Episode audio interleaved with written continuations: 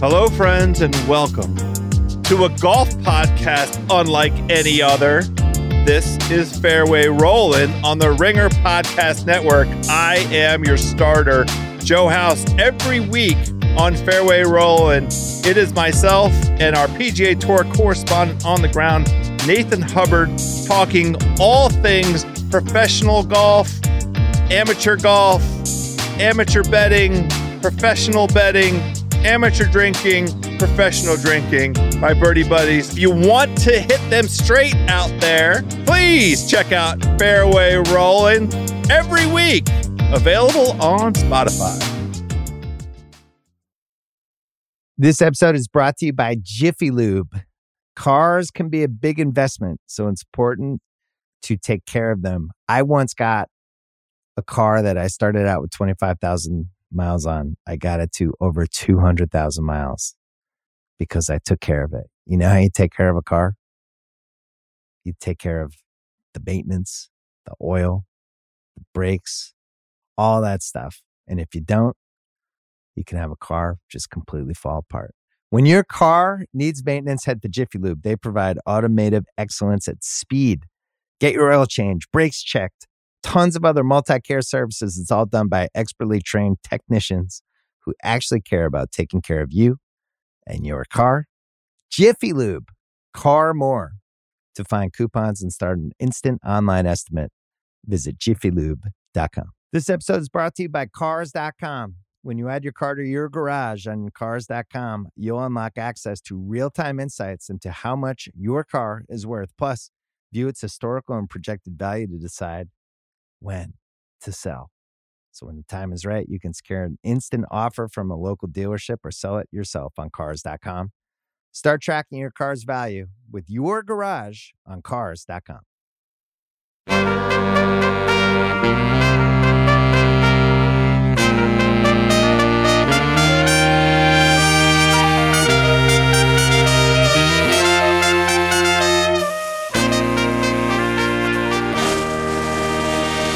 Welcome back to the Ringers NBA Draft Show. My name is Kevin O'Connor, and joining me, as always, is the Ringers J. Kyle. Mann, what's up, man? How you doing today? We're one week plus from the draft. I'm fired up, dude.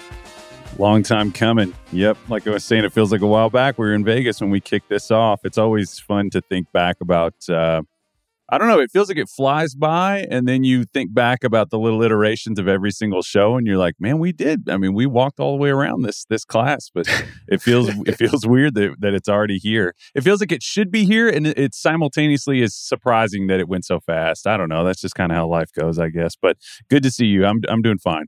Hundred percent, man. That that is how life goes. I mean, it all goes fast, and yet you know sometimes it feels like it goes slow. But here we are now. Here we are eight, nine days away from the NBA draft. I don't know how to count.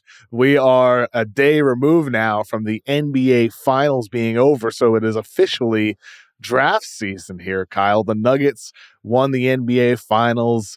Jokic wants to not go to the parade. He wants to fly back to Serbia and ride his horses. He's throwing Jamal Murray in the pool in their post game celebration. Kevin Durant's tweet was accurate that all Jokic wants to do is ride his horses and go in the pool. the Nuggets won.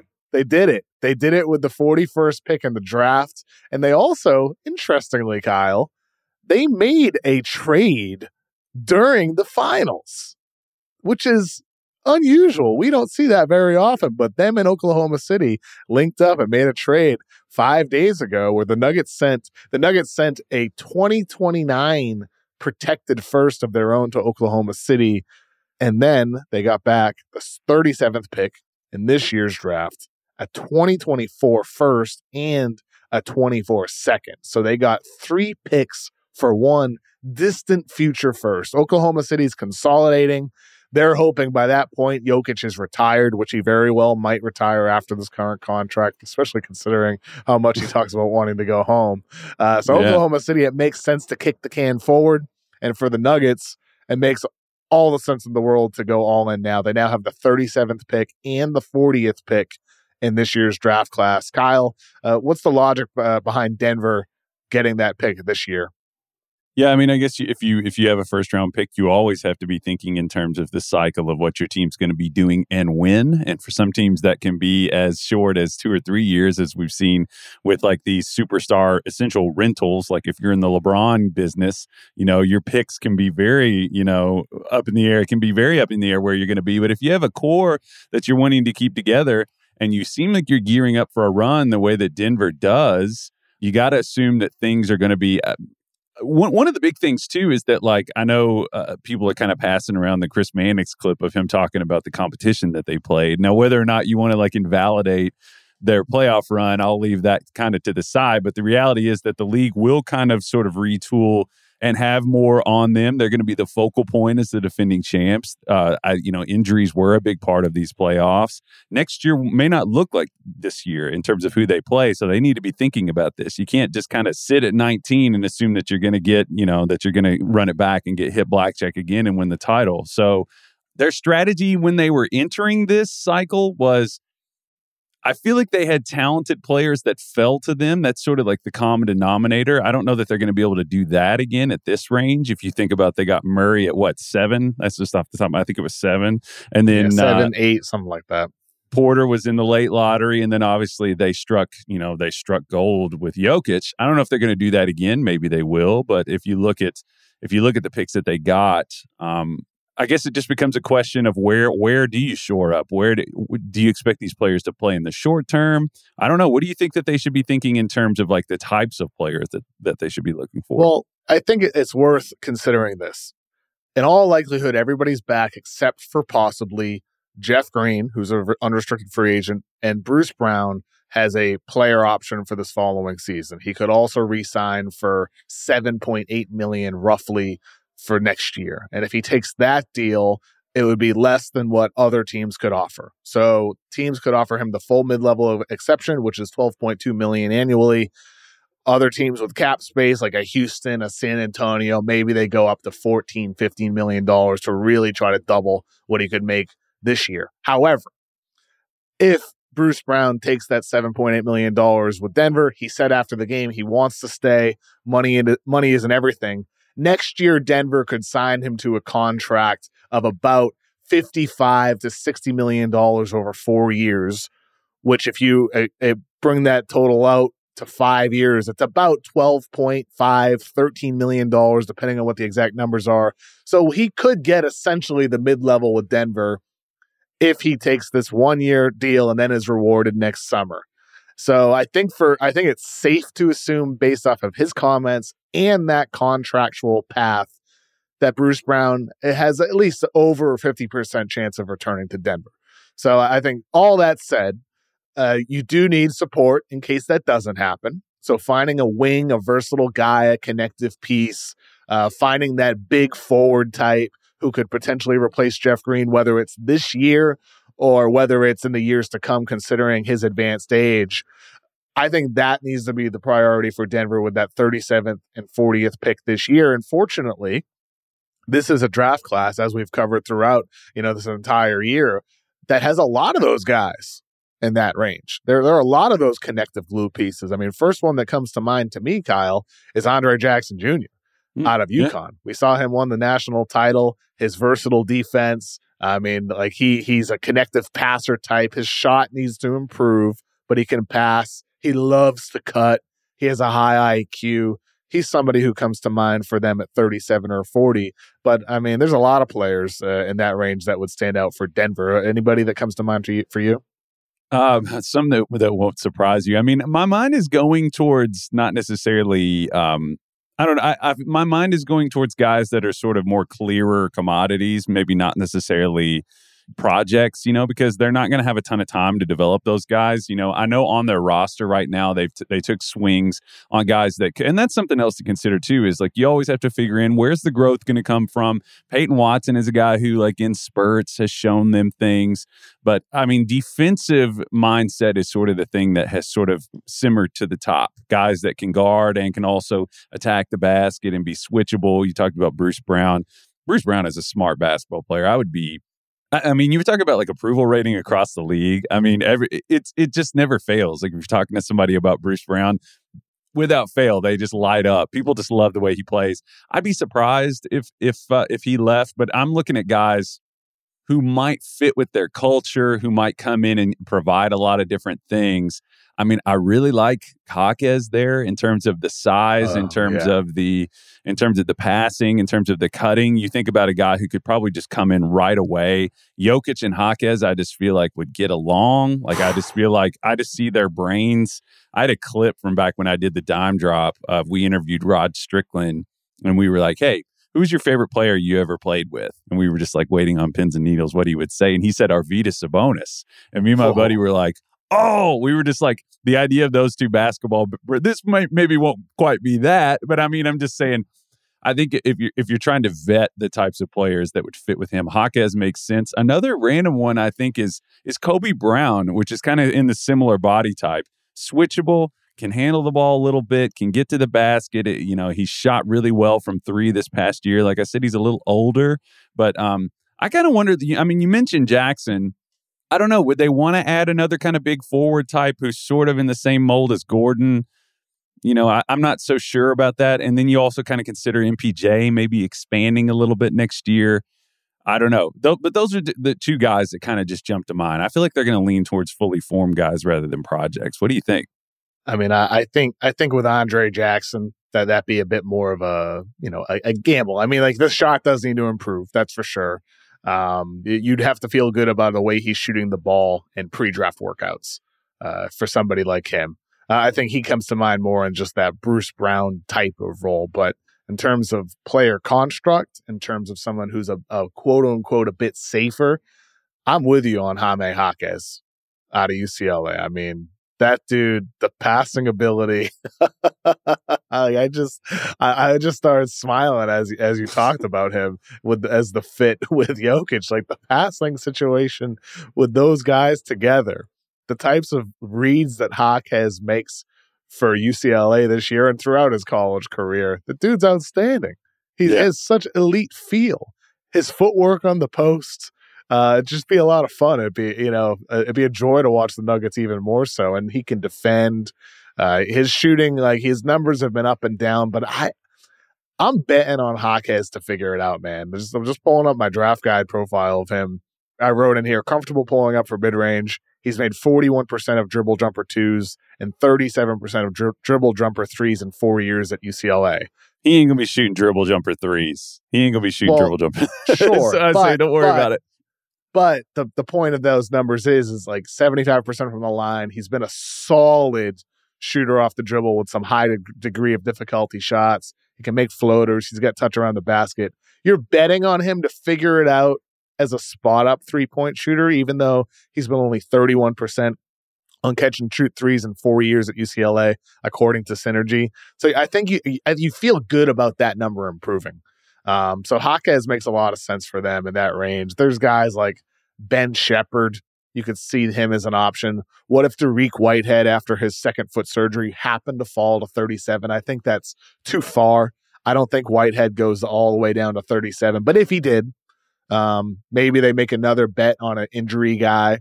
Um, Colby Jones out of Xavier, a junior wing, somebody like that. And for Denver, um, you know, Sidy Cissoko for as well. You know, if you want someone more in the Jeff Green type of uh, path to fill that role. For you know, Denver, they have 37 and 40, but this conversation applies to a lot of teams. I mean, there's there's a bunch of teams that have multiple picks in the 25 to 45 range. The Clippers have 30 and 48.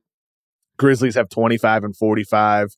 Kings have 24 and 38. Blazers 23 and 43. Spurs 33 and 44, so they can add more alongside Wemby. Pacers have 26 and 29 and 32. They'll probably try to consolidate those. The Hornets, you know, there's rumors, we'll talk about this a little later, they could trade the number two pick. Well, they also have 27, 34, 39, and 41.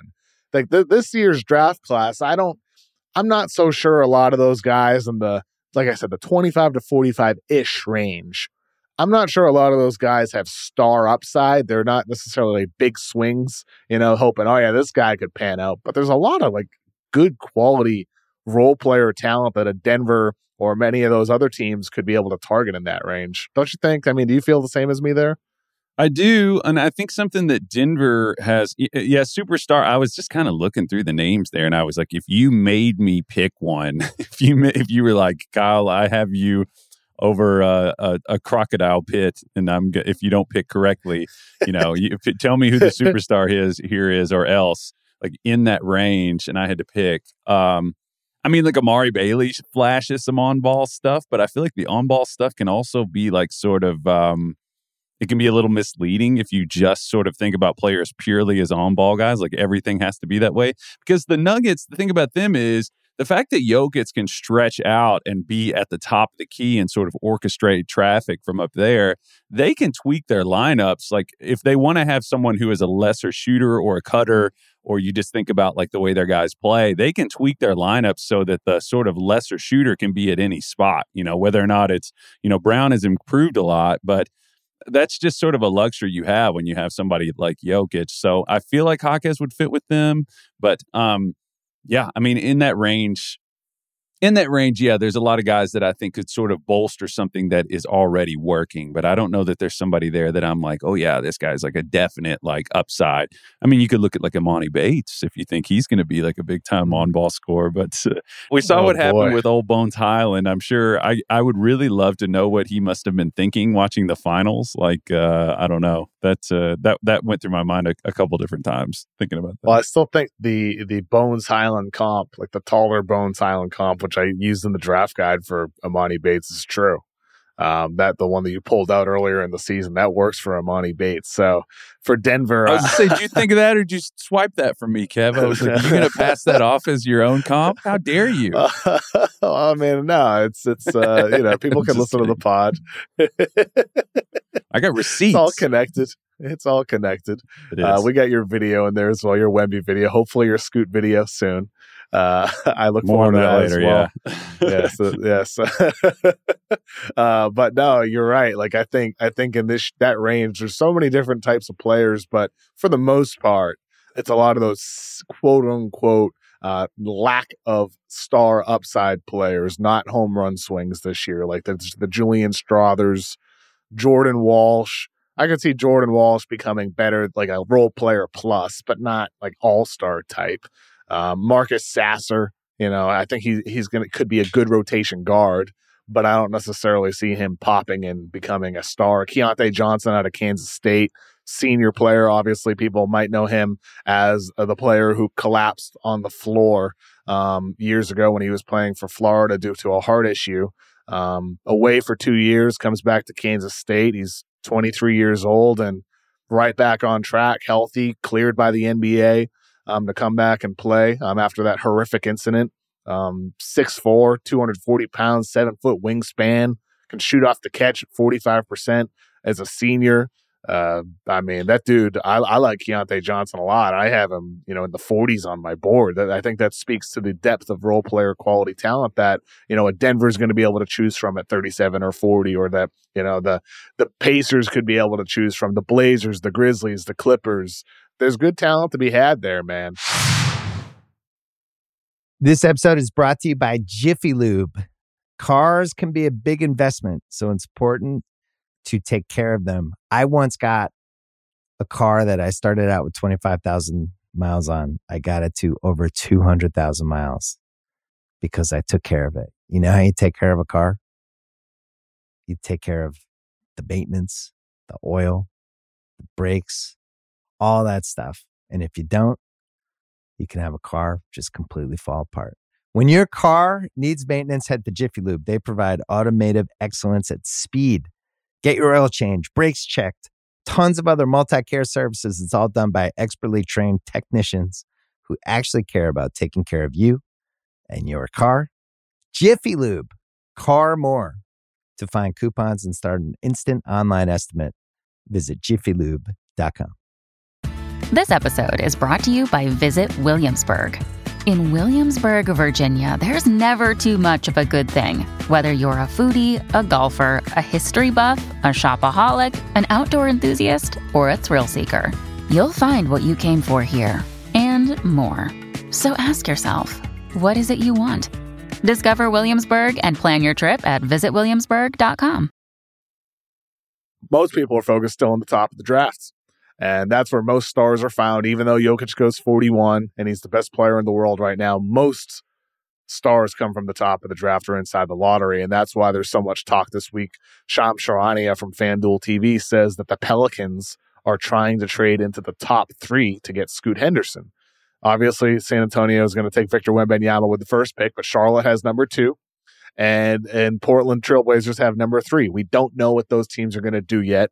Um, the Pelicans, they're in a position right now. They have the 14th pick this year. They have a bunch of future picks, all of their own. They also have a Lakers first in either 2024 or 2025. They have the choice of which year they get it. They have some Bucks first, a protected first in 2025, an unprotected first in 2027, plus the rights to swap their own first with the Bucks in 24 and 26. So those are years where Giannis Antetokounmpo still under contract with the Bucks right now. If you're if you're gambling on those picks being high value, you're betting against the Bucks being able to keep Giannis, or you're betting that Giannis experiences an athletic decline by that point and that the Bucks are nowhere near as good as they are now, considering the age of that roster with the supporting cast and the possible variables with Giannis. They have role players, Trey Murphy, Dyson Daniels, Herb Jones. And of course, there's Zion Williamson, who's been busy, and then Brandon Ingram. And neither of the, those guys.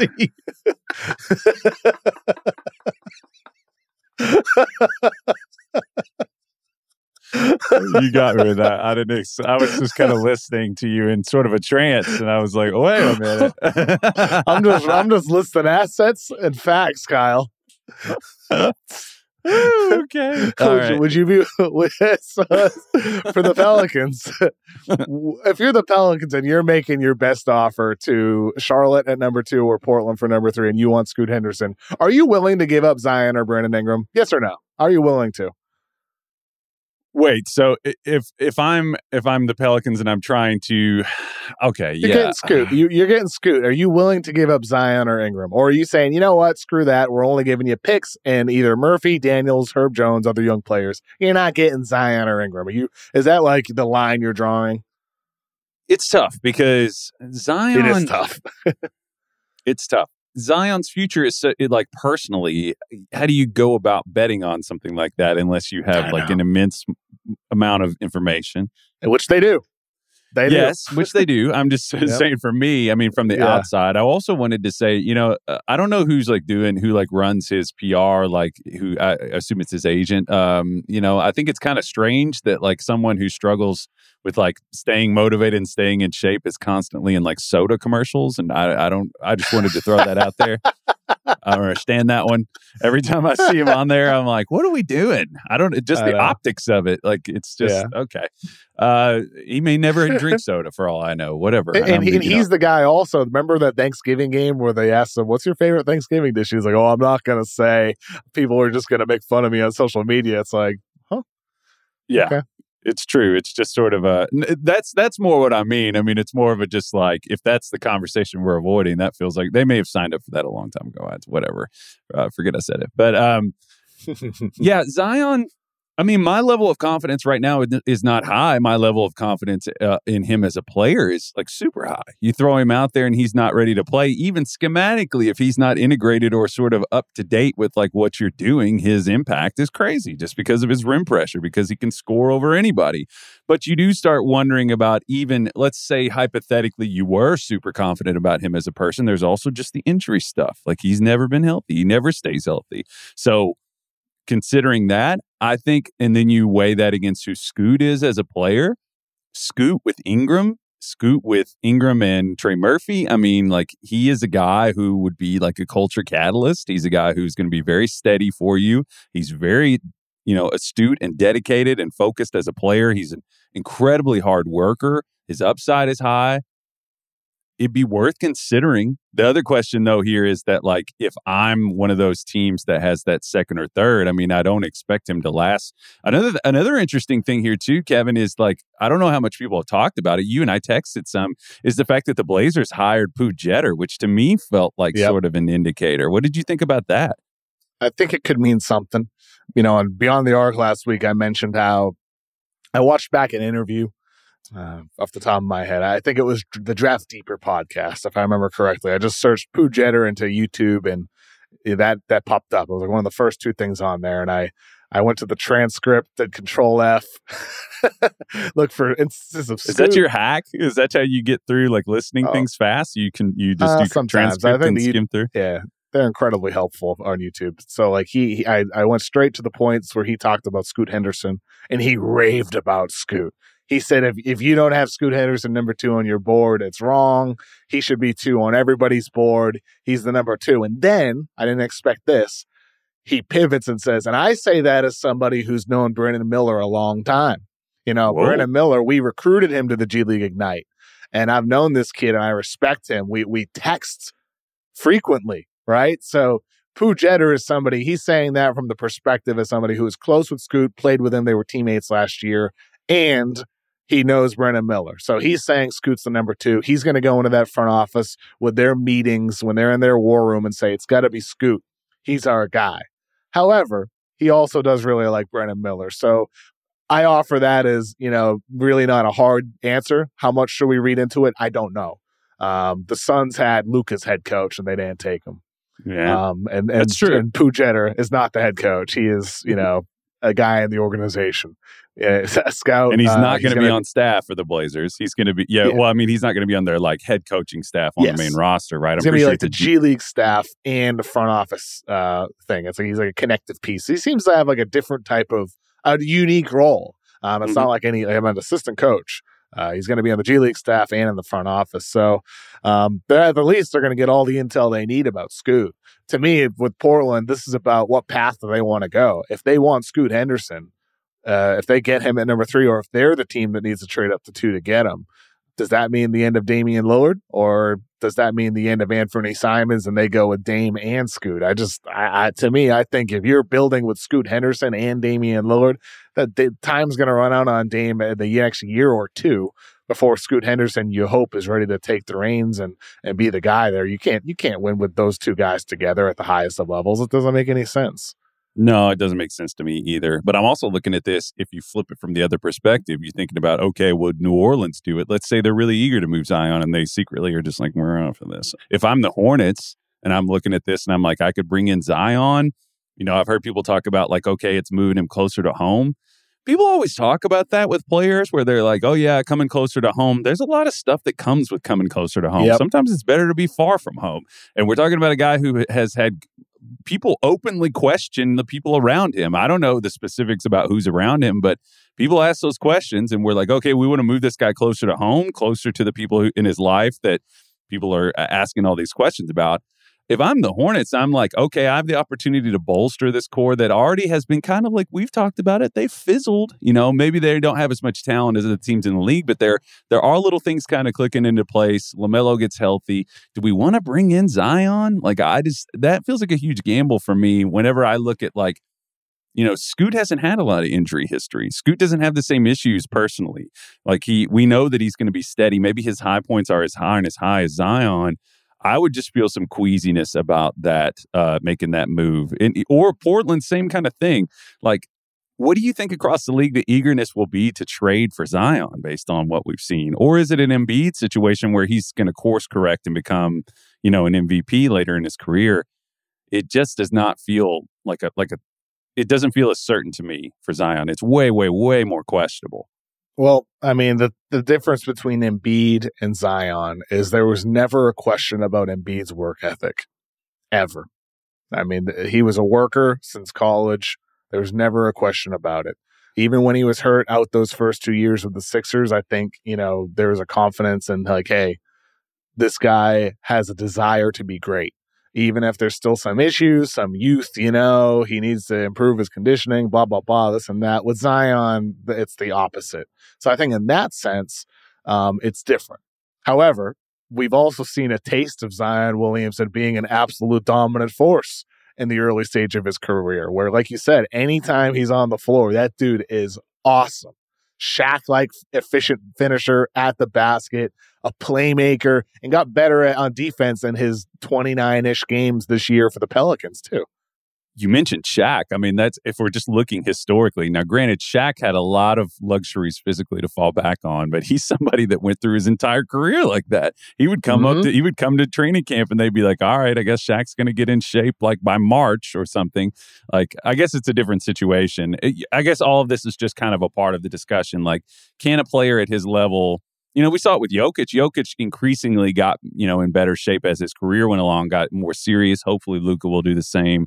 Those are the conversations you got to have if you're talking about like altering your future. But if I'm Charlotte, I think I stand pat. I think I would stay put where I am and just say, and maybe, you know, maybe Portland really does want Scoot. And I don't think either one of these teams can lose either way with like Miller or or Scoot, assuming those are your top, you know, two past Wemby um, I would stay put. I just don't feel like I would be tempted to do it. I don't know. Uh, that that's kind of where I'm sitting. Let me just offer this one thought here, Kyle. How would you react if this deal happens on draft night? The Hornets trade the number two pick to the Pelicans for number 14, that unprotected Lakers first in 24 or 2025, the unprotected Bucks first in 2027. They get the best of the swaps and 24 and 26. And they get Trey Murphy. So they don't get Zion. They don't get Ingram, but they get Trey Murphy and the, a bunch of firsts in the future. Maybe throw on another New Orleans, uh, another uh, New Orleans first as well in the distant future. And they kick the can forward and they pass on Scoot and Miller for Murphy and a bunch of picks. Are you saying that this is a bad move? Or are you saying, you know what? Maybe now they get multiple multiple rolls of the dice in some draft classes with, you know, Cooper Flagg, Boozer. There's a lot of good guys coming, you know, that could be franchise changers in the coming years. You're going to continue to be bad enough, and I feel like to have a have a chance to get those guys. And you you're talking about kicking the can. How hard are we kicking it? That kind of feels like pretty hard. Kind of like in limp contact with the can to me. I'm like, eh, pretty hard. kind of let's just sort of brush it against react? the ground. You're saying that's a mistake. You're saying I don't like mistake. it. No, I, okay. I kind of, right. and maybe I'm revealing some of my feelings that I've kind of come around to with Scoot eyebrow raise. Uh, I, I just kind of that's tell me, tell me about it, Kyle. Spoil your video. I'll spoil it a You're little concerned. bit. I like him personally. I like him personally. That's what I would say. I like him. He's personally. a nice. He's a nice guy. I know. I just. I. I kind of just oh, have okay. this feeling like we're talking. We're talking about all the kind of like demons, or like demons is a strong word. We're, we're talking about all the kind of variables that. Uh, no, we're we're not talking about uh, you know nothing like serious, serious, but we're just talking about as basketball concerned uh, Scoot is just rock solid with upside that is that is, you know, the the the bridge to his upside is navigable because of who he is as a person. And if I were like looking at like in the future, do we want to continue? Not that Charlotte is averse to continuing being bad. We've seen their we've seen their track record with that in the past. Let me check checks watch forever. Um, I mean, maybe they're maybe they have the stomach to do that, and they see those picks and they think, um, yeah, let's continue to do that. But I think if you weigh that against the, the bird in the hand here, which is Scoot, who you're going to have at the second pick, I would just stay with it. You know, like, I don't know, maybe does Trey Murphy's superstar upside movie at all on that one to, he's going to continue mm. to better, get better. I know we both like him, but I, I just feel like you re- run the risk of getting those guys, especially with the way the draft lottery has changed in recent years. It's less of a certainty than ever. Like, uh, I just, yeah, I don't feel good about it, man. I, I think you stay mm-hmm. put. Charlotte, don't fuck around, man. Stay put. I don't know. I look forward to seeing if there's actually ends up being like a bidding war type of thing because we have the Magic with six and eleven, the Indiana with their collection of picks after number seven. Uh, those are two teams I would expect to try and trade up. You know, you could have the Wizards or the Raptors, teams like that. The Raptors just hired Darko Rajakovic uh, who Chris Vernon was talking about as more of a developmental coach. Um, you know, could they try to throw out a Pascal Siakam to Portland if Portland does try to keep the Dame path and try to keep winning? There could be a number of teams that try to trade up there, and and for Charlotte or um, Portland, those teams back to back, we talk about information. You know, on the New Orleans side of things, with the value of Zion Williamson and and Brandon Ingram, the health with his health and all that the flip side of that is the Charlotte Hornets know more more about Scoot Henderson than all of those other teams. Having him in for an interview, being able to get hands on with him, put him through any number of tests they want, and same with Portland. They have more information. So if they know something that other teams don't know, or they have some concerns, or they just it might it might have nothing to do with Scoot. It might just only have to do with hey, this is the path we want to go and we don't want to add another guy to LaMelo Ball. Um, we don't think it's a great fit. We want an established player. It might just be about that, but those teams have more information too. So, um, just something to think about. I mean, we're a week away from the draft. I would expect this won't be the last of the rumors. It's possible even by the time you hear this recording, there's more that drops Wednesday morning. We're recording this on uh, Tuesday afternoon Eastern. Um, more could yeah. come out. I just want to reiterate, I think it's an awesome fit. Like the LaMelo Scoot thing. I think personally, yeah. I think on court, I think personally it is huge. Like I just think LaMelo doesn't want to out there be like the guy ordering people around. I think it would it would juxtapose LaMelo in a way that would be more comfortable for him. I really do. That's that's why that's part of my argument here with the Charlotte thing. You let kind you let LaMelo be who he is and Scoot comes in and is like the culture catalyst like I said that's what you need to do if you're Charlotte. You need to establish that. Like that's what they've lacked for so long. So I don't. I'm not going to try to beat a dead horse here, but I just uh, I, I feel pretty strongly about them staying put personally. Well, Kyle, I know um, we are a week away from the draft. Uh, there was a non-draft topic uh, that you wanted to discuss, so I'll just leave the floor to you. Yeah, I, I just uh, you know I kind of had a conversation, and I've talked with some of our other ringer people uh, about this. Obviously, it's it's kind of a it's a personal thing with my family. Um, you know, my mom has been sick for a while. Uh, she got diagnosed with cancer. Gosh, it's probably been four years ago. It was like right when I started with the ringer. Um, it's been going on for a while. She has beaten the odds for a long time. She is tough and resilient and perseverant. Uh, and this week, this past week, she had an issue. Um, so I guess the main reason I'm bringing it up is, um, I don't know. You never know how much detail or how little detail to go into with it, but we are just kind of trying to be with her because it's very serious, um, and just trying to help help her have as uh, you know as much quality time and quality quality of high quality of life as possible. So I kind of wanted to make people aware. It's we're in a limbo here where um, you know, uh, the draft is coming up very, very soon. And I just kind of don't know. You know, I just wanted to make people ready or aware if I just kind of am not around as much or if I, if something happens and I'm not as visible or if I'm not able to kind of come on and just, if I just disappear, uh, I just wanted people to kind of know what was going on uh, there. So, uh, yeah, just been spending a lot of time with my mom and trying to, you know, help her enjoy whatever time she has. Uh, so that's that's where we are right now. So I, I, don't really know. I don't know. I never know how to. Say, I'm I'm a pretty open person. You know, like we talked about. We went through this with John last year. Um, but you know, it's it's people are welcome to reach out and talk to me about it. But you know, whatever whatever faith or walk of life you're on, just uh, send prayers up for her, just to help her just uh, be comfortable and you know, that's that's kind of where we are right now thank you for talking about it, Kyle. You know, I, I think, um, you know, you never know what people are going through, right? And mm-hmm. uh, this has been something that's been part of your situation as as long as that I've known you. Like you said, it was around when you first got hired by the Ringer that she was that uh, that she was diagnosed. And obviously, you know, I, I lost my dad to cancer in 2020 after he was diagnosed in 2019. It sucks, man. Cancer blows. You know, we lost charge to it last year. Um, it's it's it's uh it's amazing how many people are affected by it. You know, either mm-hmm. directly or a loved one, whether it's a friend or a family member. Um, like it's a, it is like a just shocking amount of people. Um, unfortunately, there's a lot like a lot of listeners right now who can relate to it. I'm um, sure.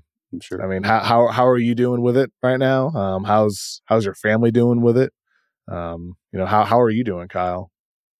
You and I have talked about this where it's like when someone is sick for a long time, um, you kind of there's a difference between something suddenly happening and you're blindsided by yeah. it, and it's like uh, when it happens slowly over time. When someone's battling something like this, um, you know, she she beat the initial diagnosis and then it came back, and that was when it just kind of entered a different game for us. Um, so we had to kind of start just looking at what it was going to look like. And uh, she's fought it for a long time, man. Uh, the hardest thing is just that she she and my dad have been taking a lot of trips um, and just enjoying themselves. Mm-hmm. Like they love to go to Key West. That's one of their things. They're always sending me pictures, and I'm always teasing them. I'm like, enjoy yourself in touristy, tacky Key West. Uh, but I, I'm like, I'm extremely hipster compared to my parents. My dad's just like, I like uh, I like Olive Garden. I don't really care. Uh, but that's the that's the bougie back and forth we always have. But like she was coming back, they were coming back, and um, one of- one of the things about cancer is that it makes your I learned this word. It makes your your blood hy- hypercoagulative, so her blood is just thicker and it's always prone to like blood clots and things like that. And um, she she had a massive stroke last week, and that was one of the things that really Mm. complicated it. So it's like when you're trying to wrestle the grizzly bear of cancer, um, and you know, it's just like another grizzly bear enters the ring and just sort of puts, you know, lays down on you, puts you in a headlock. So that's kind of what my mom's going through right now. She's she's there, and you know, I've been talking to her and um, spending as much time with her as I can. Sorry. So, yeah, that's kind of where we are, and uh, you know, I haven't I just haven't had as much basketball coming into my brain as normal. Like I said, like I was in the heat of working and editing something, and um, you know this this is obviously a very worthy disruption to that, and uh, puts things in perspective. But uh, my encouragement to people is just you know spend time with your parents. Um, don't take them for granted. Um, so that's kind of that's what's going on with me, truth, man. kid. Yeah. It's the truth. You know, you got you get got can't take it for granted. You know, you, you got to enjoy the days you have with the loved ones that you have, and always try to make the best of those days. I mean, I, I think with with my parents, like we always try to say "love you" and "good night" to each other in a happy way before going to bed. Try not to go to try not to go to bed angry at each other. Um, Yeah, that's true. That's very true. you know, uh, just like little little things like that. Um, uh, yeah, I mean, it's it's nice. That, uh, it makes me happy. Put a smile on my face to know that your parents have done a lot of fun stuff together going to Key West. Because like I like when I was when I was back and forth between LA and Massachusetts the year my dad was doing chemo, it always made me happy to get selfies from my parents if they went. I remember they went to this like little Halloween thing with like you know these you know ghosts and whatnot, and they took fun selfies in front of that and going on walks together and you know seeing my mom's cousin who she was close with um uh and uh yeah i mean it's uh it's just pretty it's nice it's nice seeing that they've enjoyed their life that that, make, that makes me happy to know that you know Oh yeah, my dad hasn't stopped holding my mom's hand, which is very sweet. And it's uh, yeah, and they've been together, you know, forty plus years now. wow Um, yeah, it's fun. It's it's she's, you know, they they're always coming in to kind of test and see how she's doing, and uh,